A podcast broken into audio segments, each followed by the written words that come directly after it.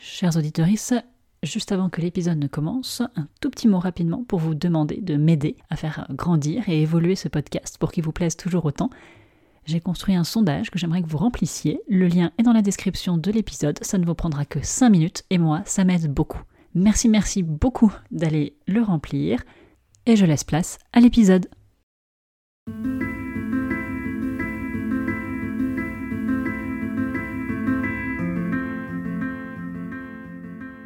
Chers auditeurs, bonjour et bienvenue à la consulte, le podcast qui déshabille les médecins. Aujourd'hui, dans cet épisode hors série, nous retrouvons Nance, avec qui j'ai enregistré l'épisode numéro 18. Après l'enregistrement de cet épisode, j'étais un peu frustrée de ne pas avoir évoqué avec Nance sa mobilité aux USA.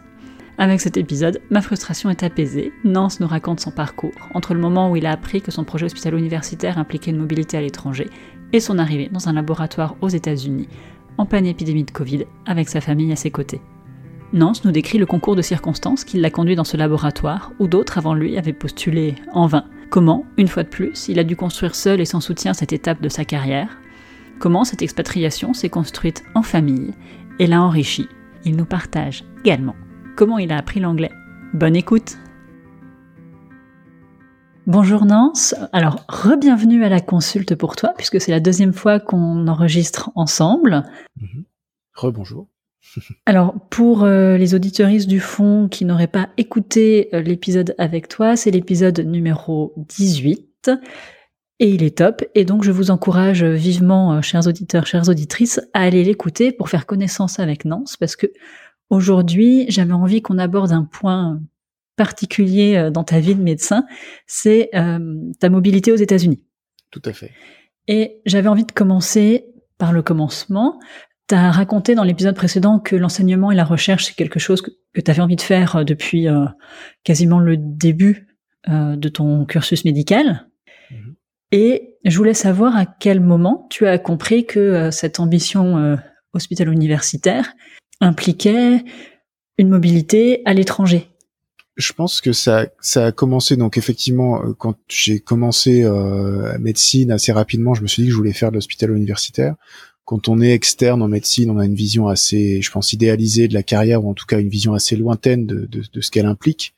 On voit euh, simplement le vernis euh, du prof, euh, on sait qu'il faut faire de la recherche, mais on ne sait pas exactement ce que c'est. Et je pense que c'est dans les premiers semestres d'internat où je me suis vraiment, j'ai commencé vraiment à me renseigner sur les, les tenants et les aboutissants de cette carrière. J'ai discuté avec mes mes, mes chefs, chefs de clinique, PH, MCU, enfin en tout cas les, gens qui étaient euh, dans le milieu. Et euh, j'ai petit à petit glané les informations sur euh, quelles étaient les, étapes nécessaires à, à, pour devenir hospitalo-universitaire. Et mon mentor à l'époque m'avait parlé de la mobilité et de sa mobilité, lui qu'il avait faite aux États-Unis aussi à la Mayo Clinic à Rochester dans le Minnesota. Euh, et donc euh, rapidement, je me suis dit voilà, il faut faire une mobilité internationale, il faut partir à, il faut, en tout cas, il faut faire une mobilité. C'est mieux si elle est internationale, c'est mieux si elle est dans un pays anglophone. Et voilà, donc je, m'en suis rendu compte assez vite, je dirais, euh, ouais, disons deux, troisième semestre d'internat, je me souviens encore être rentré à la maison euh, et à dire à ma à ma femme, alors qui était pas ma femme à l'époque, mais c'est c'est toujours la même, donc je peux je peux dire ma femme, euh, et lui dire bon écoute voilà, euh, j'en sais un petit peu plus euh, sur sur cette carrière. Il y a un moment donné, je sais pas trop quand, il va falloir partir à l'étranger. pour pour faire une mobilité à, à l'international, c'est-à-dire vivre à l'étranger, moi, j'aimerais bien aller aux États-Unis. Euh, à l'époque, je, je, crois que j'étais pas encore allé aux États-Unis. Euh, c'était plus comme ça dans la tête. Euh, j'avais envie d'aller faire ça aux États-Unis. Et je dis voilà, est-ce que t'es, est-ce que t'es ok pour me suivre dans cette aventure? Je sais pas quand est-ce que ce sera, mais si si je fais cette carrière, ça, ça, ce sera à un moment donné. Et elle m'a dit oui, oui, bah ok, aucun problème. on a toujours bien aimé voyager et découvrir des nouvelles choses comme ça, donc sans, sans sans aucune arrière-pensée, sans, sans, sans même réfléchir. Elle m'a dit, bah bien sûr, elle, elle était au milieu de ses, ses études d'avocate. Ça, ça impliquait pour elle, si, si elle était euh, euh avocate au moment où on partait, ben, beaucoup, beaucoup de, enfin, de, de considération professionnelle pour elle aussi. Mais donc c'est depuis ce moment-là que, que les choses se sont précisées et que j'ai je savais qu'à un moment donné, j'allais partir à l'étranger pour faire ma mobilité. Et le choix des États-Unis, c'est venu à quel moment exactement? Parce que là, tu racontes que tu avais envie d'aller aux États-Unis, mais la décision de partir aux États-Unis, c'est venu quand? Alors, euh, disons que moi j'avais envie d'aller aux États-Unis. Du coup, on est, on est, je suis allé plusieurs fois aux États-Unis entre le moment où je me suis dit que j'allais aller en mobilité aux États-Unis et où je suis actuellement aux États-Unis. J'avais, j'avais fait un, deux, trois, quatre, quatre ou cinq voyages aux États-Unis euh, avant de venir ici majoritairement pour des euh, deux fois pour des vacances, euh, deux fois pour des congrès et une fois pour venir visiter mon labo. Donc, donc voilà, c'était des, des, des, séjours un peu différents. Euh, les choses se sont vraiment précisées à, je vais dire, un an, un an et demi avant euh, de partir en mobilité. En fait, on a dans toute cette ce tumulte professionnel hein, que j'ai raconté dans l'épisode 18 du coup, euh, du podcast, euh, il y avait la volonté, euh, il y a, à un moment donné, on a décidé de changer de thématique de recherche au labo. Et ce que j'ai fait pendant mon ma thèse de science allait à voilà j'allais pas continuer à faire ça ça en postdoc et donc avec mes collègues chercheurs on a voilà décidé enfin en tout cas ce qui a été décidé c'était de travailler plutôt sur le syndrome cardio-rénal et donc euh, j'ai euh, commencé à me dire bon bah l'idée étant de travailler sur le syndrome cardiaque, je vais chercher des laboratoires qui sont à la pointe, en tout cas qui qui, ont euh, une grosse expertise dans le domaine cardiaque. Donc moi je suis néphrologue, on va dire que le côté rénal ça va, je me sors. mais sur le plan recherche, voilà, acquérir une véritable expertise sur sur le cœur et l'idée de la mobilité c'est toujours d'aller chercher une technique ou une expertise que tu n'as pas dans ton laboratoire que tu vas pouvoir ramener ramener euh, pour la suite de ta carrière. Euh, et aussi évidemment si tu peux au passage écrire un papier important euh, qui pourrait fédérer un peu ta carrière, c'est c'est toujours un plus. C'est un des objectifs, mais on va dire que bon, c'est jamais très facile. donc je me suis mis en quête de chercher un laboratoire qui avait ces caractéristiques.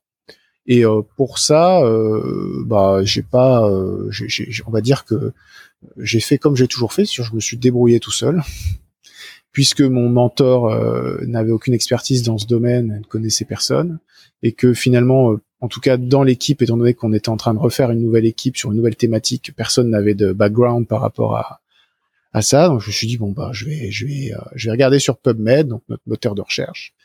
je vais taper les mots clés sur le cœur et je vais regarder ce qui sort. Et euh, en fait, chez euh, mes recherches, je me souviens avoir vu des labos en Australie, euh, quand même, parce que je voulais aller aux États-Unis, mais bon, j'étais pas non plus fermé à l'idée d'aller dans un autre pays anglophone si je trouvais un labo qui était vraiment quelque chose qui correspondait à ce que je cherchais. Euh, j'ai trouvé un labo en Australie qui était, enfin en tout cas qui, qui, qui, semblait avoir fait des publications qui allaient un petit peu dans le sens de ce qu'on voulait faire. Euh, malheureusement, en fouillant un peu, je me suis rendu compte que le, que le, que le, lab manager, enfin pas le lab manager, le, le chef du labo, j'ai envie de dire le directeur du labo était décédé euh, peu de temps, enfin au moment où je regardais. Donc bon, ça c'est vraiment pas le, bon plan. Hein. Partir dans un labo où le moteur du labo vient de vient de décéder, ça c'est pas, c'est, je pense c'est pas une mobilité qui commence bien. Donc on a laissé tomber euh, l'Australie, sachant qu'on connaissait pas les gens et qu'on savait pas du tout ce qu'ils allaient nous répondre. Hein. Euh, et euh, finalement, j'ai trouvé deux labos un labo euh, à New York, à New York, donc New York, New York, hein, mhm. et un labo euh, à Cincinnati, qui est pas le labo dans lequel je travaille, qui est un autre labo qui est dans le même institut, enfin qui était, puisque euh, en fait le, le, le, chef du labo s'est fait virer euh, pour des histoires de falsification. Enfin bref, c'est une histoire un peu un peu foireuse. Mais Néanmoins, j'avais déjà en tête euh, cette idée euh, de Cincinnati. Alors, ne connaissant rien euh, au monde cardiovasculaire, je m'étais mis en tête d'écrire des lettres, en fait, avec l'aide de mes de mes collègues de recherche, pour postuler et éventuellement demander au, directeur du labo dans lequel on, qu'on allait intégrer, qui était lui cardiologue et bien connu dans le milieu de la cardiologie, euh, pour, pour avoir son avis sur sur d'éventuels endroits pour aller faire un post-doctorat euh, en cardiologie. Donc voilà le début de l'histoire. On va dire que euh, les États-Unis, ça a toujours été une trame de fond que j'ai euh, que j'ai un petit peu consolidé en allant aux États-Unis, en allant d'abord en vacances et puis en congrès. Et puis je me suis dit allez, c'est j'ai envie de découvrir un peu plus euh, ce pays qu'on voit dans les films, finalement une culture qu'on a l'impression de connaître parce qu'on est abreuvé d'américanisme tout le temps. Et voilà, est-ce que est-ce que je vais est-ce que c'est exactement ce que j'ai en tête ou est-ce que je vais découvrir des nouvelles choses? Et j'avais vraiment envie de d'avoir cette expérience outre-Atlantique. Donc finalement, je, je pense un peu orienter mes recherches vers ça. Euh, et donc euh, voilà, c'est pour ça que finalement je finis aux États-Unis. Alors il y a un autre concours de circonstances que peut-être je raconterai après, mais voilà un petit peu euh, quand ça s'est décidé. On va dire un an, un an et demi avant, quand j'ai commencé vraiment à chercher un labo, euh, j'ai surtout regardé les labos aux États-Unis. Ouais. À ce moment-là, ton épouse, pour elle, c'était toujours ok de partir aux États-Unis. T'as des enfants, je crois. Je sais pas quel âge ils ont, mais il y a aussi la question de la scolarité pour les enfants qui se pose il y a toute une vie de famille à, à expatrier avec toi. Ça a toujours été ok? Ouais. Alors comme je te dis, euh, c'est un projet qui est, c'est un projet qui depuis le début finalement, euh, avant même d'avoir des enfants, euh, avant même qu'elle soit installée en, tant qu'avocate, euh, avant même que moi je sois, j'ai fini mon internat, c'était un projet qu'on avait tous les deux acté euh, dans notre dans notre vie. On savait qu'on allait partir à un moment donné idéalement deux ans, c'est ce qu'on fait là.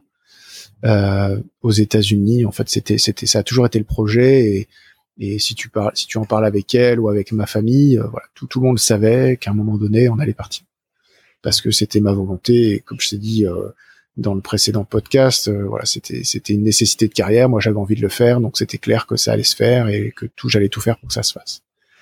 Et donc, c'était quelque chose qui était assez acté ça a toujours été comme d'habitude un, projet assez lointain quand c'est simplement une évocation. Tu évoques un projet, euh, oui, on va un jour partir et finalement plus ça se rapproche, et ben effectivement comme tu dis, plus euh, plus ça devient concret, plus l'excitation euh, d'avoir un projet comme ça un peu fou, enfin un peu fou, ça dépend comment comment on l'envisage, mais finalement devient concret et ça devient vraiment concret quand on rentre dans le dans dans l'opérationnel où on commence à faire les démarches finalement, mes enfants sont petits. J'ai des jumeaux de, de 3 ans et demi, bientôt 4 ans.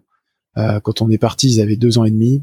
Donc ils étaient à la crèche et euh, on va dire que là ils sont dans une équivalence de première année de maternelle et ils rentreront euh, en deux, ils seront en deuxième année de maternelle en moyenne section. Donc euh, voilà, c'est c'est des âges où ils, ils, découvrent un peu la langue, ils commencent à ils apprennent à compter, tout ça c'est, du point de vue des enfants, enfin, on va dire que initialement, on, était plutôt confiant sur, euh, sur, sur, le fait de partir. Après, effectivement, il y a beaucoup de choses en fait euh, à dire sur la mobilité internationale dans le, dans le cadre de la carrière universitaire. Euh, et ça, je m'en suis rendu compte ici au contact de gens qui étaient expatriés, mais dans d'autres conditions. C'est-à-dire, euh, je me suis rendu compte de ça au contact de gens qui étaient plutôt ingénieurs, qui travaillaient dans l'aéronautique, qui sont expatriés par leur entreprise pour venir faire des missions plus ou moins longues ici. Et j'ai découvert à quel point, encore une fois, ce que je pensais être une expérience, euh, et est hein, pour moi toujours une expérience euh, incroyable, était en fait euh, une grande violence, encore une fois, dans la carrière hospitalo-universitaire, puisqu'on est vraiment livré à nous-mêmes et on est, on n'est vraiment pas du tout aidé pour ça et la différence de traitement entre ces gens qui sont expatriés par une boîte privée, hein, bien sûr c'est le privé, mais euh, et, nous est assez incroyable, j'ai envie de dire. Après, euh, bref, voilà, je sais, je, la question initiale était euh, est-ce que euh, comment? C'était sur la, la, décision de partir en, en famille et comment, en fait, je sais plus ce que j'ai formulé exactement comme question, mais finalement, comment elle s'est prise cette décision en famille, avec l'impact que ça a sur la carrière de ton épouse, sur euh, la scolarité des enfants? Il se trouve que la, la, la façon, du coup, que ma femme a, bon, ma, femme n'est plus avocate maintenant, elle a, elle, a cessé d'exercer puisque cette profession ne lui convenait pas. Donc finalement, ça a été aussi quelque chose qui, qui a été pour elle, euh, je pense, ça l'a pas forcément aidé. Alors c'est quelque chose qu'elle attendait avec impatience, mais c'était difficile pour elle de, de se projeter aussi euh, euh, dans sa profession d'avocate puisque euh, elle savait qu'elle devait qu'elle allait partir et de fait, c'était difficile pour elle de se dire, je peux pas non plus trop m'engager dans la profession, ouvrir un cabinet, avoir une clientèle et puis partir. C'était compliqué pour elle. Je pense que ça l'a mise un petit peu dans la, ça l'a pas aidé en tout cas à, prendre des décisions éclairées. Mais bon, de toute façon, elle voulait plus faire ce métier, donc finalement, quand on est parti, elle était, elle était encore euh, au milieu d'une reconversion professionnelle où elle cherche, elle cherchait encore un peu sa voie. Les projets se, se, on va dire, se, se, concrétisent un peu plus. Là, elle sait à peu près, euh, elle sait un peu plus ce qu'elle veut faire euh, à son retour. Mais finalement, de fait, la profession de ma, de ma femme, au moment où on est parti, n'était plus vraiment le problème puisque là, elle exerçait plus en tant qu'avocate, elle voulait plus exercer en tant qu'avocate. Et ça se goupillait pas mal puisque du coup, vu qu'on va changer de ville, enfin, les choses se sont plutôt bien goupillées malgré tout au moment où on partait. Euh, les enfants étaient, alors, il s'est jamais posé la question que je parte tout seul, sans ma famille, mmh. euh, parce que je serais pas parti aussi longtemps, tout seul, euh, avec des enfants aussi petits. Je pense que c'était vraiment euh, la, enfin, en tout cas, je pense qu'on peut on peut accepter euh, beaucoup de choses dans la carrière hospitalière universitaire, mais certainement pas ça. Si les gens l'acceptent, tant mieux, et qui, qui sont au clair avec ça, c'est très bien. Mais personnellement, moi, je ne me voyais pas du tout partir deux ans euh, sans ma famille. En plus, vu le vu le contexte, euh, vu le contexte de pandémie, ça, aurait été juste, bah, ça aurait été une torture supplémentaire dans un, dans déjà ce qui qui est parfois difficile de, de, de, surmonter de genre de base. Donc, franchement, c'était c'était pas du tout envisageable de fait, euh, voilà, on, on, a, on avait ce projet, on est parti. Euh, les enfants étant petits, on n'avait pas, euh, on n'avait pas la, le poids, tu vois, d'organiser le suivi des cours en français aussi, mm. pour pas qu'ils perdent leur niveau, puisqu'ils n'étaient pas encore scolarisés et qu'on va revenir en moyenne section. Donc les, choses vont, je pense, se faire assez, assez doucement vers la transition en France. Donc voilà, la décision, elle était, elle était prise depuis longtemps qu'on parte euh, tous les deux, puis tous les quatre. Euh, et donc ça, ça n'a pas vraiment été, euh, ça a pas vraiment été une, une source de, de, doute en fait. Enfin, pour moi, ça a été, c'était assez clair dès le début. Quoi. Hmm, finalement, vous étiez d'accord sur la décision et le timing, c'est plutôt bien goupillé euh, en fonction de vos circonstances de vie, en fait. C'est ça, ouais. Hmm. Et alors, tu peux nous en dire un peu plus sur la façon dont tu as trouvé le labo? Parce que tu as fait du teasing en disant qu'il y avait un concours de circonstances, mais du coup, euh, on n'a pas la suite de l'histoire.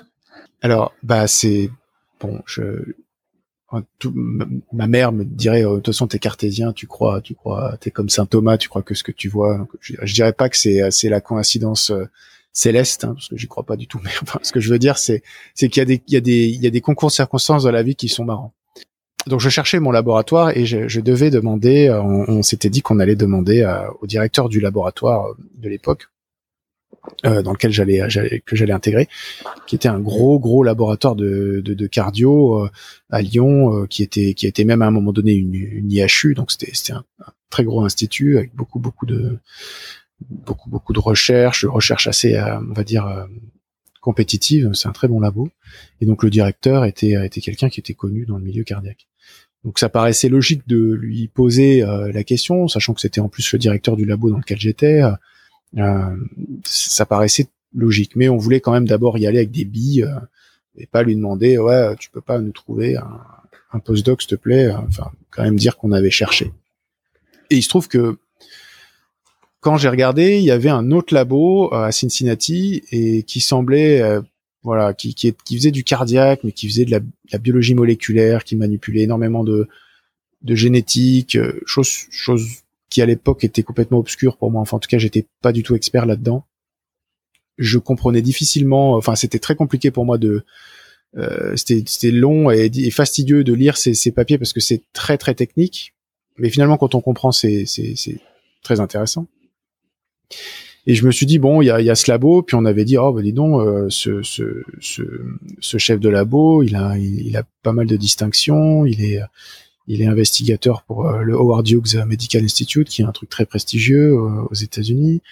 et bon, finalement, ça, ça avait l'air pas mal. Mais bon, on s'était plutôt rabattu sur l'autre, qui était plus terre à terre et qui avait fait aussi des papiers dans le cardio-rénal, qui était, enfin, Maintenant, je le sais, hein, c'est la porte d'en face, mais bon, à l'époque, je le savais pas. Et du coup, euh, j'ai quand même regardé à, Lyon quand on est euh, quand on est médecin à Lyon, on reçoit tous les mois la Gazette euh, des publications de rang A. Donc pour ceux qui sont pas, on va dire, au fait, c'est-à-dire donc les, dans les dans les journaux qui ont le plus d'impact dans les spécialités différentes et qui donc sont classés rang A, tous les auteurs qui sont affiliés aux Hospices civils de Lyon étaient retranscrits mensuellement dans une gazette et donc on pouvait avoir voilà les, articles de euh, novembre 2020 euh, publiés dans les dans les dans les journaux de rang A avec euh, des auteurs issus des HCL. Donc là on recevait ça tous les mois. et donc quand j'ai publié ma, ma, thèse de sciences, j'ai eu mon, aussi droit à, ma petite ligne. Voilà. C'est absolument ça sert à rien du tout. Ça permet juste de regarder un petit peu ce que les gens font autour de nous. Et je trouve que moi, je pense que plein de mes collègues n'ouvraient même pas ce mail. Et moi, je, j'ouvrais tout le temps ce mail et je regardais si je connaissais euh, euh, des collègues universitaires ou pas qui avaient publié. Puis bon, bah, de temps en temps, je leur envoyais un petit mail en disant ah, félicitations pour ton article, tout ça. Et il se trouve que là, euh, je vois un truc sur euh, la mitochondrie, bon, euh, parce qu'il travaillait là-dessus dans le labo, signé par le, le, directeur du labo, donc qui était aux HCL. Et euh, je crois reconnaître, enfin je reconnais le nom de, d'un, des gars que j'ai vu à Cincinnati. Je dis tiens, ils ont co-signé un papier euh, tous les deux. C'est quand même euh, assez hallucinant. Enfin, je veux dire, le concours de circonstances.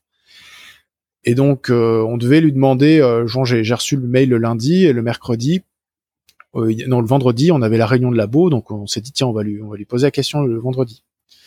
Et le vendredi, euh, à la fin de la réunion du labo, on, le prend entre deux, entre juste vraiment, on lui saute dessus hein, parce que c'est quand même quelqu'un qui était très occupé.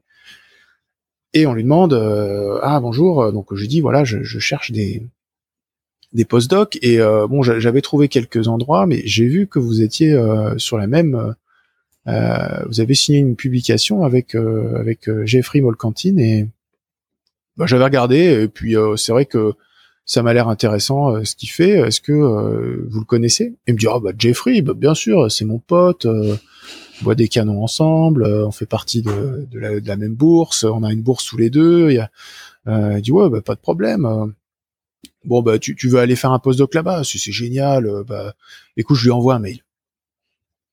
Donc bon, ça c'est ce qu'il a dit. c'était c'était quoi C'était euh, 2 novembre. Non, c'était en 2019 mais peut-être mais euh, par là. Et donc bon, je l'ai relancé plusieurs fois avant qu'il envoie le mail, hein, parce que hmm. un professeur, euh, un professeur surbooké. Et donc il a fini par envoyer un mail à Jeffrey Molcantine, euh, qui lui a répondu euh, ouais salut salut Michel donc vraiment moi je recevais les, les correspondances c'était les meilleurs amis du monde hein. et il dit oh ouais bah écoute donc j'ai même pas eu besoin de, de traverser on va dire de, postuler de façon directe en fait. Ça s'est fait euh, par mail de, de chef de labo interposé en disant oh, bah écoute ouais pourquoi pas euh, c'est intéressant euh, bon il faut les Américains avec toute la pudeur qu'ils ont quand ils quand, quand ils répondent aux mails c'était bon mais bon voilà donc je sais pas trop comment je vais être en termes de finances parce qu'il y a une bourse qui se termine mais bon ça devrait le faire bon par contre il faut il faut absolument voir si ça lui plaît euh, il faut pas, il faut, on peut pas, on peut rien faire si ça lui plaît pas. Donc il faudrait qu'il vienne visiter avant. Bon, ça c'est vraiment pas du tout euh, la façon dont, dont c'est dont c'est fait. C'est, il va falloir qu'il vienne pour qu'on voit s'il est, si on est, ok pour qu'il travaille avec nous. Hmm. Mais c'est pas dit comme ça. C'est dit, il faut voir si ça lui plaît. Et euh, du coup, bon ben moi directement j'ai été mis dans la boucle, donc euh, j'ai interagi avec le celui qui est mon, mon chef aujourd'hui, hein, puisque ça s'est fait. Hein, je, vous, je vous spoil hein. la fin. Et, euh, et du coup, il m'a dit bon, ben ok, super, travaille sur quoi? Donc au début, j'avais pas de projet. Enfin, je veux dire, j'avais pas de, il fallait que écrire un projet, tout ça. Il dit bon, écoute, euh, ce qu'on va faire déjà, c'est que tu vas venir, tu vas venir, euh, tu vas visiter le labo, voir si ça, te, si ça te plaît, visiter la ville, tu vas nous présenter ce que tu fais en recherche, et puis on va déjà commencer par là. Et donc il m'envoie le mail de sa secrétaire qui me demande mes dates, qui me prend un billet d'avion euh, et euh, voilà, je paye rien du tout. Je fais un aller-retour à Cincinnati et euh, ça c'était octobre 2019. Et si tu veux, avant d'aller, là j'ai un peu vite en besogne, mais globalement, entre le moment où ça se fait et où je vais au laboratoire pour euh, mon interview, c'est-à-dire en octobre 2019, euh, je me rends compte en fait que euh, je viens de de, de, demander une interview et un postdoc dans un des plus gros labos sur le sujet aux États-Unis et probablement un des un des mieux financés des États-Unis, dans une ville que une personne sur dix connaît. Et euh, en fait, je me rends compte que c'est vraiment gros niveau, quoi. Hmm. Et là, je commence à me dire, waouh, c'est quand même euh, pas rien. Et sur le coup, j'avais pas trop réalisé. Puis en fait, j'ai réalisé quand des autres membres du labo, qui étaient des gens, des chercheurs euh, qui, qui, avaient fait leur postdoc et qui étaient revenus, m'ont dit, euh, nous, on a tous postulé, on sait tous faire caler. D'accord. Donc, euh, dont une, dont une chercheuse qui était, qui était, qui était vraiment brillante, et qui m'a dit, bah, moi, je voulais faire mon postdoc là-bas et j'ai pas été prise. Et là, je me suis dit, bon, j'avais pas, j'avais, alors je, je sais plus si elle, elle m'a dit ça avant ou après que j'ai fait mon interview. Mais globalement, je me suis dit, ok, donc en fait là, moi, je suis passé par vraiment euh, la voie de c'est mon pote, j'arrive. Moi, j'avais aucune ligne sur de mon CV euh, dans laquelle j'avais une expertise dans ce domaine. ma thèse de science était faite sur un autre sujet. C'était vraiment là pour euh, pour ramener, pour pour acquérir une expertise dans le domaine. Donc c'était voilà, je, je, je, suis je suis pas sûr, je je suis toujours pas sûr que mon que mon dossier aurait été sélectionné via d'autres voies. En tout cas, si j'avais pas eu ce donc on va dire que c'est de la chance euh, d'avoir eu ce contact là. Et, euh, et bon voilà, donc étant donné que c'était un labo qui, avait beaucoup d'argent, qui en a toujours d'ailleurs, euh, me voilà donc booké avec un, aller-retour à Cincinnati en, octobre 2019 pour quatre jours pour aller présenter mes travaux de recherche et découvrir découvrir la ville et le laboratoire et savoir si effectivement j'allais j'allais bien faire mon postdoc là-bas. Et ça s'est bien passé. Alors oui, ça s'est bien passé. Ça s'est bien passé. c'est c'est assez c'est assez déroutant parce que finalement on arrive et on n'a vraiment pas l'impression qu'on est dans une interview euh, décisive. Moi, j'avais discuté avec euh, avec des, des, universitaires qui étaient allés, euh, qui avaient fait leur postdoc, notamment un professeur qui, qui travaille en transplantation, qui m'avait dit non, ce, je te le dis, moi, c'est passé comme ça. C'est que tu vas arriver et puis que tout le monde va va avoir à être cool, sympa, tu vas rencontrer tout le monde, mais ça se joue là, quoi. Ça se joue là. C'est vraiment c'est décisif et sous ces airs, sous ces airs là, sous ces airs de, de, de camaraderie, c'est la décision qui sera prise à ce moment-là. Donc je, je m'y attendais un petit peu, mais c'est vrai que je suis arrivé où voilà, j'ai rencontré le boss, euh, on a discuté de ce que je voulais faire et tout, et tout le monde. Ensuite, j'ai rencontré tous les postdocs, tous les postdocs du labo. J'ai discuté une vingtaine de minutes avec chacun sur deux jours. Et euh, tous me posaient à peu près les mêmes questions. Alors il y en a, il y en a qui me posaient des questions plus ou moins différentes, mais tous me disaient mais pourquoi est-ce que tu veux venir dans notre labo euh, Finalement, c'est pas du tout ce que tu fais habituellement. Et euh, je sais pas, je pense que j'ai dû bien répondre parce que finalement j'ai été pris. Euh, j'ai présenté mes, mes pendant une heure mes, mes travaux de recherche euh, devant le labo en, en anglais. Alors déjà quand je suis arrivé, c'était c'était pour moi une première. Aujourd'hui, je suis habitué à ça, mais c'était donc on avait il y avait il y avait à bouffer. Donc il y avait des énormes pizzas euh, des énormes pizzas et des grandes bouteilles de coca. Moi j'ai juste pris une part parce que bon je présentais j'avais un peu l'estomac noué. Et puis je leur ai dit mais vous avez pas un verre d'eau? Et ils m'ont tous regardé avec des grands yeux en disant de l'eau? Bah, je sais pas dans les toilettes peut-être donc ils se sont dit bon bon maintenant j'ai l'habitude hein, j'ai l'habitude de manger des pizzas et de boire du coca hein. j'en bois pas beaucoup mais bon en tout cas bref ça, ça me choque ça me choque pas comme euh, ça m'avait surpris à cette époque là et donc voilà, à la fin de la journée, euh, retourner voir le boss et me dit, il me dit bon bah écoute, euh, voilà, je pense que tu as vu tout le monde à peu près. Euh, les gens, euh, les gens t'aiment bien, ça va le faire, ça peut le faire. Ouais. Maintenant, faut qu'on trouve un sujet, mais mais ok, on peut on peut partir là-dessus. Donc voilà, je suis parti de, je suis reparti le mardi. J'étais arrivé le samedi, je fais dimanche, j'ai visité un peu la ville, je suis allé voir un, un match de football américain vu que vu que l'équipe ici est, est mauvaise, euh, les, les, les, places c'était pas très cher. Euh, c'était tout à fait euh, inintéressant parce que je connaissais pas les règles, j'étais tout seul, donc je me suis, je suis parti en fait, euh, je suis pas resté. C'était un peu un fail. Et euh, et du coup, donc le lundi j'ai j'ai passé une journée, le soir je suis allé manger avec les postdocs. Enfin, j'ai passé un, un séjour assez intense Et mardi, voilà, je retourne dans l'avion avec, ben voilà, c'était, ça va se faire. Et il fallait maintenant trouver un sujet et, et aller comment et enclencher les démarches. Ce qui n'a pas été simple parce que entre les deux, entre octobre 2019 et octobre 2020, il y a eu quelque chose. Hmm. Il y a eu le Covid. et euh, et euh, je sais qu'il y a des gens qui sont pas partis en postdoc à, cause du Covid. Mais moi, mon chef ici, étant quelqu'un qui est euh, qui a la réputation d'être un, un fonceur, euh, il a rien annulé du tout, et donc ça a pu se faire. Donc le Covid n'a pas été euh, un obstacle. Par contre, tu disais qu'il y avait eu des difficultés, que c'était plus difficile de partir euh, dans le cadre d'une mobilité quand on est médecin que quand on est expat euh, et qu'on est envoyé par sa boîte à l'étranger. Ça, ça c'est alors pas vraiment pour pour partir. Donc en fait, il y a eu des petits soucis. Enfin, ça a été un tout petit peu plus compliqué que que ça, ça l'est habituellement. Alors quand on part, euh, moi j'ai été mis en relation avec le, service euh, d'immigration de l'hôpital qui, m'a bien aiguillé pour tous les, éléments d'immigration que je devais faire. Ça a pris du temps parce qu'effectivement avec le Covid tout avait été mis en, entre parenthèses et que l'immigration avec les ordonnances de Trump euh, avait vraiment bien bien réduit. Il avait interdit un certain nombre de gens de rentrer sur le territoire et on est passé entre les gouttes puisqu'il avait interdit une certaine partie de, des gens euh, qui avaient le même visa que moi. Hmm. Mais euh, moi, j'étais dans une catégorie qui n'avait pas été interdite. Donc jusqu'au dernier moment, même avec un visa, on n'était pas sûr de partir parce qu'on savait pas euh, si Trump allait pas bah, ressortir un truc qui allait nous empêcher d'arriver de venir. donc ça, ça a été une source de stress, ça a été compliqué, mais ça c'était valable pour tout le monde, expat, privé ou pas. Et en fait, les systèmes l'approbation de, des documents était beaucoup plus longue. Donc ça, a été un, processus qui a pris plus de temps que qu'il ne prenait habituellement, mais qui s'est quand même fait. Et on a eu aussi un petit truc en plus, c'est-à-dire que quand on avait un visa, il fallait demander une autorisation de, voyage qui était valable 30 jours.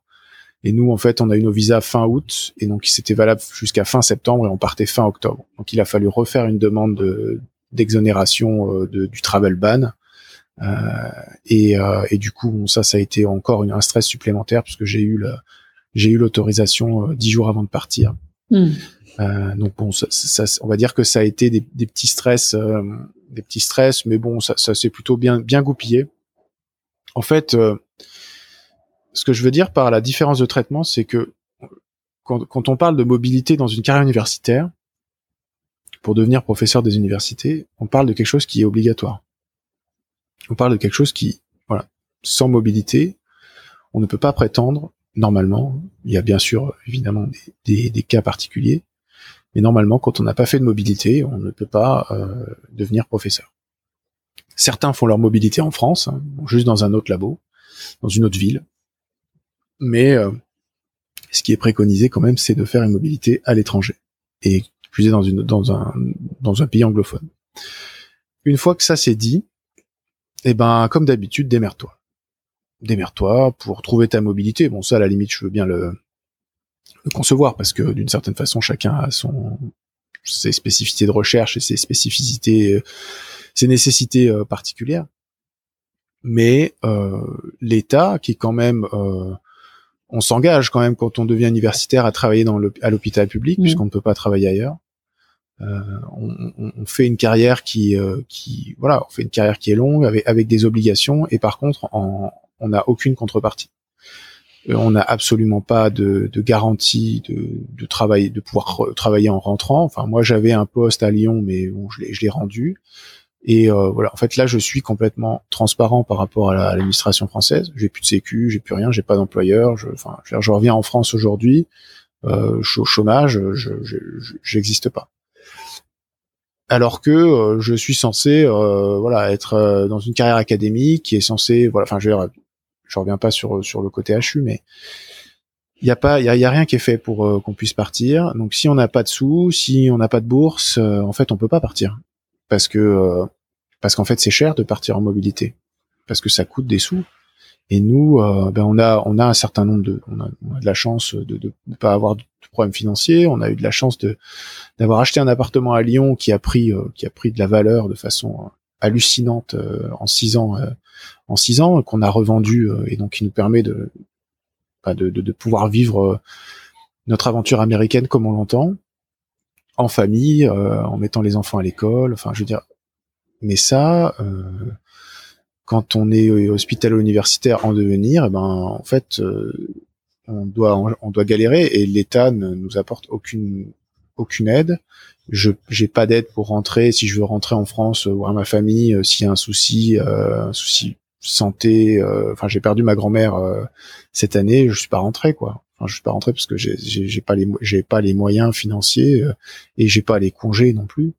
Euh, pour pouvoir le faire. J'aurais pu, hein, j'aurais pu, mon chef m'aurait autorisé à le faire, mais je veux dire, tout ça, on se rend compte de tout ça quand on parle avec les expatriés qui viennent dans le cadre euh, de, d'une mission de mission avec leur entreprise et qui ont euh, des allers-retours offerts par la boîte, leur assurance santé prise en charge, le déménagement aller-retour pris en charge, des meilleures conditions salariales qu'en France.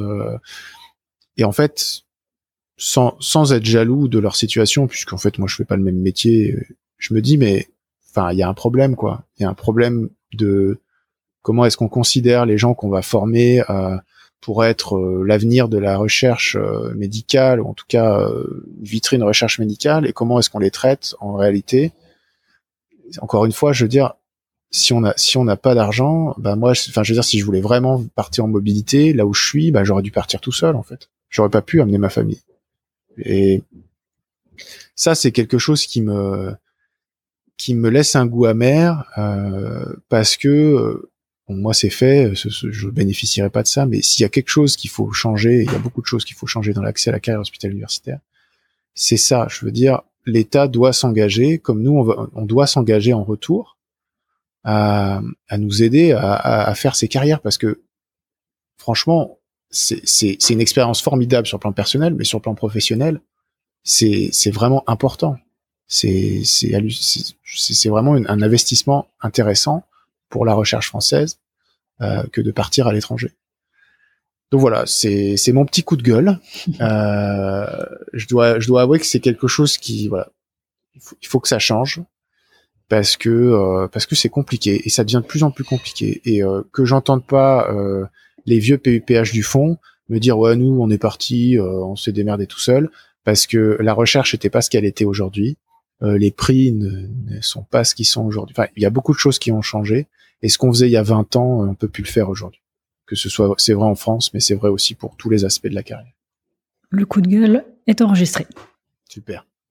Qu'est-ce que tu as envie de ramener de ton expérience euh, américaine quand tu seras en France? Ma Ford Mustang. oui, effectivement, j'ai acheté une vieille Ford Mustang de 1965. C'était un, un, pas un rêve de gosse, mais un, rêve de de pré-trentenaire, euh, voilà. De, donc euh, c'est quelque chose que j'avais euh, que j'avais en tête et ici c'est pas très cher, donc j'en ai acheté une et je vais la ramener. Mais ça, on va dire que c'est voilà, c'est anecdotique. Qu'est-ce que je vais ramener de de, de mon expérience aux États-Unis? Alors, je vais ramener plein de choses. Je vais ramener plein de choses sur le plan personnel et professionnel qu'est-ce qui t'intéresse? Tout ou juste le professionnel? Les deux. Alors, sur le plan professionnel d'abord. Sur le plan professionnel, comme je t'ai dit, je, suis arrivé dans un laboratoire qui, euh, qui, qui, fait de la biologie moléculaire et, et qui manipule un certain nombre de souris transgéniques et des modèles, euh, enfin, de l'ARN et compagnie. Donc, euh, je peux dire que je m'y connais un peu maintenant. Un peu, hein. humblement, même très peu, mais je veux dire par rapport à quand je suis arrivé, mille fois, dix mille fois plus. Et ça, je vais le ramener parce que euh, c'est des outils formidables. Ce sont des outils formidables euh, pour la recherche biomédicale. Euh, c'est c'est un véritable plus de maîtriser, de maîtriser ça. Ça permet d'aller très loin dans les explications physio physiologiques et physiopathologiques. Et, et donc, je pense que j'ai acquis une petite expertise par rapport à ça. Et, et je pense que je vais la ramener. Euh, ça, c'est la première chose que je vais ramener. Je vais ramener aussi, je pense, euh, j'espère en tout cas, une collaboration avec ce, laboratoire. Euh, j'aimerais bien continuer à travailler avec eux. éventuellement, pourquoi pas leur envoyer des étudiants pour qu'ils découvrent un petit peu. pas forcément qu'ils découvrent Cincinnati et le Midwest. ma foi, bon, c'est sympa. C'est pas une ville désagréable. C'est pas New York, mais c'est pas une ville désagréable. Et c'est pas si mal quand on a des enfants parce qu'on paye pas 5000 dollars euh, sa location. Mais euh, voilà, j'ai envie de garder euh, ce contact professionnel parce que c'est un environnement de travail qui est extrêmement motivant. Je vais pas tout ramener de la façon dont les Américains travaillent parce que bon, y a, y a, quand, je, quand je suis arrivé, j'étais dithyrambique sur, sur sur sur la façon dont tout fonctionnait ici et après un an, un peu plus d'un an, j'ai quelques réserves. J'ai quelques réserves, mais bon, c'est c'est ça peut pas être parfait partout. Mais en tout cas, il euh, y a beaucoup de choses qui qui fonctionnent bien et euh, leur façon de travailler. Alors, c'est mon boss qui m'a dit ça. J'aime bien cette façon de travailler. Lui, il a les moyens parce qu'il a beaucoup d'argent. Mais euh, il me dit voilà, vous, euh, les Européens, en tout cas les, les, il disait ça en rigolant, mais finalement c'est pas si faux que ça. Et vous, les Européens, vous réfléchissez beaucoup et puis après vous agissez un peu. Euh, nous ici, euh, c'est complètement différent. C'est que nous, on, agit beaucoup et après on réfléchit sur ce qu'on va ce qu'on va faire avec ce qu'on, enfin, on réfléchit sur ce qu'on pourrait faire de, nos agissements. C'est vrai pour la recherche, c'est vrai pour plein de choses d'ailleurs euh, ici aux États-Unis, mais globalement il dit voilà, on n'a pas on n'a pas forcément d'idée, mais par exemple ils ont des outils génétiques très puissants pour faire le transcriptome, c'est-à-dire tous les gènes qui sont euh, up-régulés ou down-régulés dans telle ou telle pathologie, voilà, ils vont pouvoir euh, te sortir euh, une base de données monstrueuse. Et puis après, ils ont les sous donc ils le font, et après ils réfléchissent et ils disent bon bah ok, qu'est-ce qu'on va faire de ça maintenant? Et, et après ils, vont aller avec des hypothèses par rapport à, tout ça. Alors que nous en France, on aurait plutôt tendance à réfléchir d'abord à ce qu'on pourrait faire avec le peu d'argent qu'on a, et, après, voilà, on, a notre hypothèse, on réfléchit beaucoup, et puis on va peut-être faire une expérience pour voir si ça fonctionne. Et j'aime bien ce côté où voilà, on explore, on explore, on y va, euh, et puis après on se laisse aller là où les données vont. Ça, c'est quelque chose qui te dit et je, pense c'est une bonne philosophie. Voilà, on va là où les données nous mènent en fait. On cherche pas forcément à avoir un a priori sur ce qu'on recherche. Et, euh, et, et, c'est bien si on peut le faire. Hein. C'est bien si on peut faire ça. Après, ça nécessite quand même d'avoir un peu des fonds parce que ça nécessite de faire aussi beaucoup beaucoup de trucs qu'on n'utilisera jamais. Et donc ça, ça a un coût.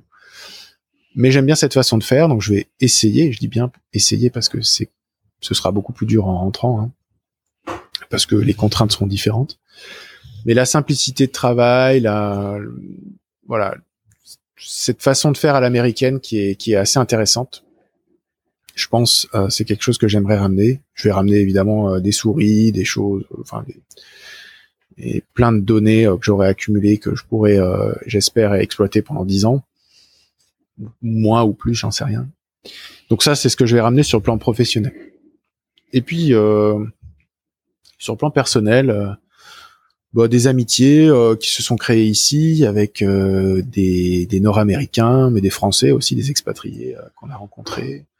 Ma Ford Mustang, comme je t'ai dit, et, et des souvenirs plein la tête et, une belle expérience finalement. Alors c'est pas fini, j'ai encore presque un an complet à passer ici, mais mais voilà, j'ai vraiment l'impression que je suis parti 20 ans en fait je j'ai pas l'impression que, je suis parti il y a que un an. Beaucoup de choses, euh, énormément de choses que j'ai expliquées dans le dernier podcast, mais la façon d'arriver ici, de, de, changer complètement d'environnement de travail, de, de, se recentrer sur un seul euh, pan de ma euh, de, de ma triple valence universitaire et de faire que de la recherche, être dans un dans une dans une culture finalement qu'on a l'impression de connaître, mais qui est quand même très différente de la nôtre. Euh, tout ça fait que chaque jour, euh, c'est comme dans Interstellar, quoi. Chaque heure qui passe euh, équivaut à sept jours en France. Quoi. Je pourrais dire ça comme ça, et j'ai vraiment l'impression que je suis parti il y a dix ans. Quoi. J'ai pas revu des, des, des amis depuis qu'un an, mais quand on parle au téléphone, j'ai l'impression que ça fait 15 ans qu'on s'est pas vu. Et ce sera, ce sera cool quand je les reverrai parce que je serai très content de revoir mes, mes amis, mes proches. Mais cette l'expatriation, ça nous, ça nous donne 20 ans de, ça nous donne 20 ans d'expérience en, en deux ans de, en deux ans réels, quoi. Si tu veux, je vais revenir, mmh. je serai pas si vieux, mais j'aurai l'impression d'avoir acquis tellement de choses. Euh, ça, ça, nous fait mûrir. Euh, c'est assez hallucinant comme, comme sentiment, qui est partagé aussi par, par ma femme et je pense par beaucoup de gens qui, qui ont eu cette expérience. Et je pense rien que pour ça, ça vaut le coup, malgré tout, de, de partir. Aucun regret de ton côté? Non, alors vraiment pas. Franchement, même si je réfléchis bien, j'ai pas de regret d'être parti, euh, surtout pas euh, dans les conditions dans lesquelles je suis parti. Je dois avouer que au début, je faisais pas le malin parce que là, je fais un peu le malin en disant c'est génial. Évidemment, tout ça euh, est, euh, est, parsemé de doutes euh, permanents. Avant de partir, j'étais même pas sûr que je voulais partir. je me suis dit mais c'est pas une bêtise de partir à l'autre bout du monde, laisser toute sa famille en plein milieu d'une pandémie pour un truc que je suis même pas sûr d'aimer. Enfin, en plus, je me sentais pas légitime. J'ai fait un gros syndrome de l'imposteur euh, en arrivant ici, au milieu de, toute ma remise en question euh, personnelle et professionnelle. Je me suis dit, euh, quand je suis arrivé, voilà, il y avait un peu l'excitation d'être là.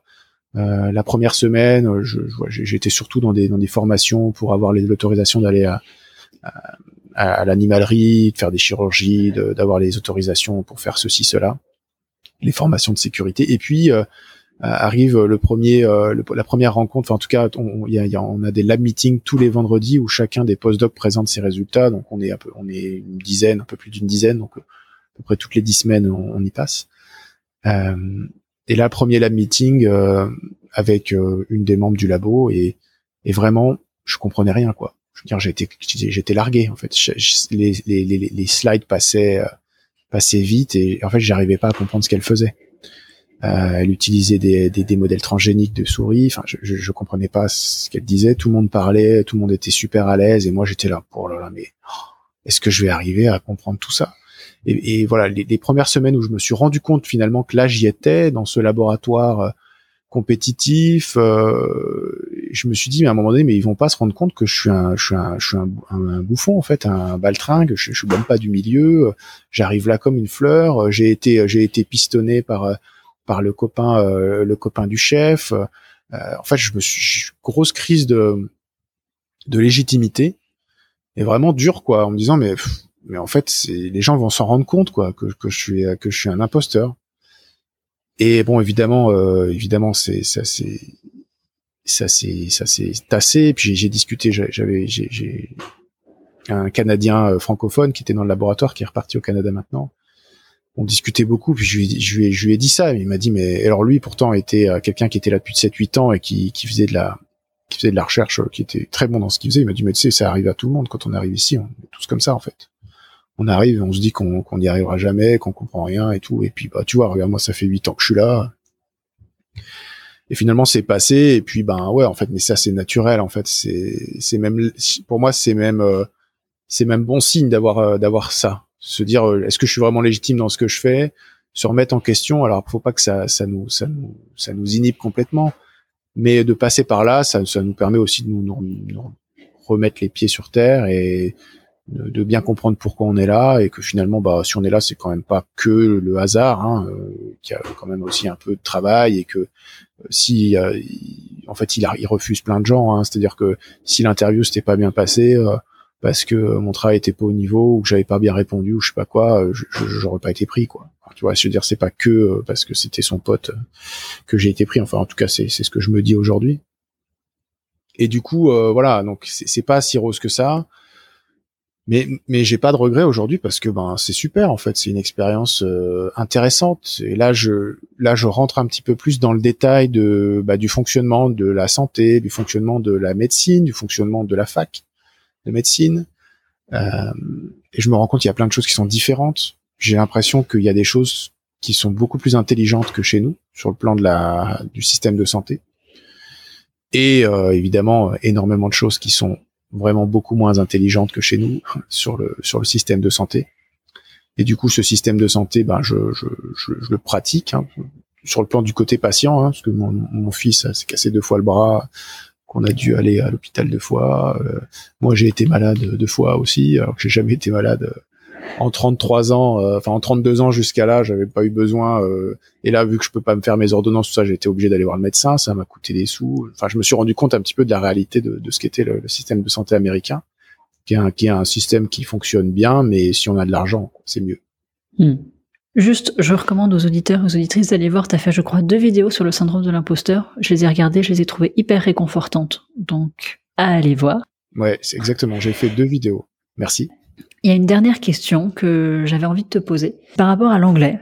Je voulais savoir comment est-ce que tu as appris à parler anglais, suffisamment en tout cas pour partir dans un pays anglophone? Parce que moi, j'ai eu des cours d'anglais à la fac et je trouve que j'ai eu de la chance parce que on avait des super profs d'anglais qui se démenaient pour nous faire des choses vraiment euh, pratiques, concrètes et adaptées à l'exercice médical. Mais concrètement, tu me lâches toute seule euh, à Cincinnati pour me faire des potes, ça va être très compliqué. Donc, comment toi, t'as appris l'anglais? Alors, si, si on te lâche toute seule à Cincinnati, euh, appelle-moi, hein, je, je, ne serai pas tout seul quand même. Mais il y a beaucoup de Français aussi. Non, mais bref. En tout cas, euh, bon, moi, moi, j'ai toujours bien aimé l'anglais. Depuis, en fait, j'ai après ça, c'est une histoire familiale, mais dans, du côté de mon père, euh, euh, j'ai un oncle anglais. Alors, c'est pas un vrai oncle, c'est un oncle de cœur qui est un ami de d'un de mes oncles. Ça devient compliqué à suivre, mais globalement, ils sont amis depuis qu'ils sont tout jeunes. Et en fait, euh, il a toujours été dans les grands moments familiaux. C'est vraiment devenu un des, un des frères, euh, un des frères, un des tontons de la famille. Et, euh, et du coup, je suis allé chez lui petit. Je suis allé deux fois. Et donc, j'ai toujours un peu baigné là-dedans. Et puis, quand je suis arrivé au lycée, j'ai fait la, la, section européenne anglais. Donc, j'ai, bon, honnêtement il y en a qui l'ont fait et qui en ont rien fait derrière, mais voilà, on avait des cours de physique en anglais, on est parti en Suède en échange en anglais, on avait plus d'anglais que les autres. Donc euh, j'avais quand même euh, voilà cette euh, ce, ce, ce, truc avec avec l'anglais. j'ai toujours bien aimé parler les langues étrangères. Enfin, j'ai surtout toujours bien aimé parler anglais. J'étais nul en espagnol et honnêtement, voilà, je j'ai pas j'ai pas persisté là-dedans, mais l'anglais, ça, j'ai toujours bien aimé ça. Donc voilà puis il y a, la musique aussi la musique qui m'a qui m'a fait beaucoup euh, euh, j'aime pas le rock français euh, je pourrais même te faire un podcast de 4 heures sur pourquoi j'aime pas le rock français mais je veux dire j'aime pas du tout donc j'écoutais que en anglais et vu que j'aime bien chanter connaître les paroles je regardais les paroles je j'essaie de comprendre ce que ça veut dire. J'aime beaucoup voyager donc beaucoup de voyages beaucoup de pratique de l'anglais et, euh, et puis à un moment donné, ben professionnellement, quand tu écris des articles, des machins, tu, tu, tu te mets dedans quoi. Et euh, je pense que il y a des gens qui sont pas bons en anglais, il y a des gens qui ont plus de difficultés à apprendre des langues étrangères. Euh, c'est, je peux pas dire que je sois bilingue, hein, loin de là. Honnêtement, euh, euh il y a plein de trucs où je pense que je suis pas bon et j'ai pas de vocabulaire, mais mais ça a toujours été une musique qui m'intéressait l'anglais. Et je pense que c'est vraiment un, de base quelque chose qui m'intéresse. Parler anglais, c'est quelque chose qui m'intéresse. Donc euh, au fond, c'est voilà, c'est vraiment pas quelque chose qui me dérange. Après, je vais pas te dire, euh, euh, en fait, il y a anglais anglais. Hein. Il y a l'anglais qu'on parle à, la fac hein, avec des profs ou entre français, quoi. et puis il y a, l'anglais d'Angleterre qui est qui est et puis il y a l'anglais du Midwest. Il y a l'anglais du Midwest. Alors parler par des gens qui sont tes collègues, ça va, mais des fois tu tu commandes au McDo ou un truc comme ça, bah, tu comprends pas en fait. Hmm. Euh, les gens ne, ne, te comprennent pas. Déjà, les gens ne te comprennent pas, ce qui est, ce qui est frustrant, euh, parce que tu as l'impression de parler leur langue et en fait ils ne te comprennent pas. J'ai pas le meilleur accent de la terre, mais j'ai pas non plus le pire. Donc normalement, enfin la plupart du temps, les gens me comprennent. Puis quand on me comprend pas, c'est un peu bizarre. Et, euh, et à l'inverse, tu ne comprends pas les gens. Et le pire, c'est quand tu les appelles au téléphone. Alors, je veux dire, si, si vous avez la pire expérience euh, dans un pays, c'est et avec une langue étrangère, c'est le téléphone. Ça, c'est l'horreur absolue. Franchement, euh, et je pense que le plus, c'est le truc le plus dur quand tu arrives, c'est avoir des conversations téléphoniques avec des avec des Américains. Mais moi, j'aime bien l'anglais et euh, c'était un bon challenge pour moi. J'avais vraiment envie de d'acquérir plus d'aisance avec l'anglais. J'ai toujours aimé parler anglais, mais j'étais limité par euh, bah, par le fait que je pratiquais pas assez, donc je perdais beaucoup mon vocabulaire. Et puis ben euh, voilà, c'est que si tu pratiques, tu pratiques, ça, c'est des choses qui te qui, deviennent plus faciles. Donc c'était pour moi, ça a jamais été, enfin en tout cas quand je suis arrivé, ça n'a pas été quelque chose qui m'a fait peur. Je savais que ça allait pouvoir me jouer des tours. D'ailleurs ça ça m'a joué des tours. Enfin je veux dire ça m'a joué des tours. C'est toujours compliqué euh, parfois, mais on s'en sort. Euh, et vraiment, c'était pour moi un challenge. Et je, suis arrivé, j'étais super content. Je parlais anglais tout le temps. Euh, c'était euh, c'était top, quoi. J'aimais bien ça. Mais c'est sûr que euh, c'est sûr que je peux comprendre que certaines personnes aient peur. Mais ce qu'il faut se dire, c'est que de toute façon, en plus quand tu évolues dans un milieu comme la recherche où il y a beaucoup d'étrangers, c'est que de toute façon, déjà tes collègues, ils ont l'habitude d'entendre parler un anglais pourri. Hein. Euh, les Américains ici, ils ont l'habitude. Hein, on il y a des Japonais, des Chinois. euh, Enfin, je veux dire, les fautes, les fautes d'anglais, les machins. Donc en fait, ils ont l'oreille au, au travail. Et c'est pour ça que quand tu sors et que tu vas au McDo et que tu, tu rencontres des gens qui ont pas peut-être pas forcément l'habitude de croiser des étrangers, surtout à Cincinnati, je veux dire. À Mhm. New York, ça va. Mais Cincinnati, tu vois, c'est pas la première destination touristique des États-Unis. Du coup, euh, ouais, effectivement, des fois, t'es es confronté à des gens qui te comprennent pas, quoi, et qui te demandent de répéter, ou alors tu vas au restaurant, euh, tu vas au McDo, puis tu sors, puis t'as pas du tout ce que t'avais commandé, quoi. parce que au bout d'un moment, ils en avaient marre et ils t'ont mis un truc, quoi. Et, euh, et donc, euh, ouais, ça c'est, bah, mais finalement, ça fait partie un peu de l'expérience. Et pour l'instant, ça nous a pas joué des tours au point de, au point d'être dans une grande incompréhension ou de, ou de nous porter préjudice. C'est plutôt des, des situations rigolotes euh, et, et, et ça fait partie de l'expérience, j'ai envie de dire. Mais il faut pas avoir peur. Euh, je pense qu'il faut vraiment y aller en se disant de toute façon, je sais que je parle pas bien anglais. Les gens entendent que je parle pas bien anglais et donc euh, les Américains sont quand même dans leur grande majorité assez bienveillants, assez bienveillants avec les étrangers. Et, euh, et ça, c'est leur culture de tout va bien, tout est optimiste, tout est super amazing. Euh, et donc, ils, quand tu leur diras désolé, je parle pas bien, no, no, no, you're totally fine, you're totally, no, that's good, that's good, your English is so good. Voilà, non, donc euh, voilà, donc tu sors de là en disant bon, finalement, je, je dois pas être si mauvais. hein. Bon, bah, je pourrais partir en vacances aux États-Unis alors. Oh ouais, sans problème. Je te remercie, euh, Nance, d'avoir euh, raconté ton, ton aventure américaine euh, à mon micro. Bah, avec plaisir. L'épisode est maintenant terminé et j'espère qu'il vous a plu et inspiré. Je vous invite à me rejoindre sur le compte Instagram de la consulte, at podcast la consulte, ou sur le compte Twitter, at pod la consulte. J'attends avec impatience vos retours sur l'épisode que vous venez d'écouter et j'attends également avec impatience vos propositions d'invités ou vos témoignages de médecins. Pour soutenir le podcast, je vous serais très reconnaissante d'en parler autour de vous et de mettre une note 5 étoiles avec un commentaire sur vos applis de podcast. Merci de m'avoir écouté jusqu'ici et à bientôt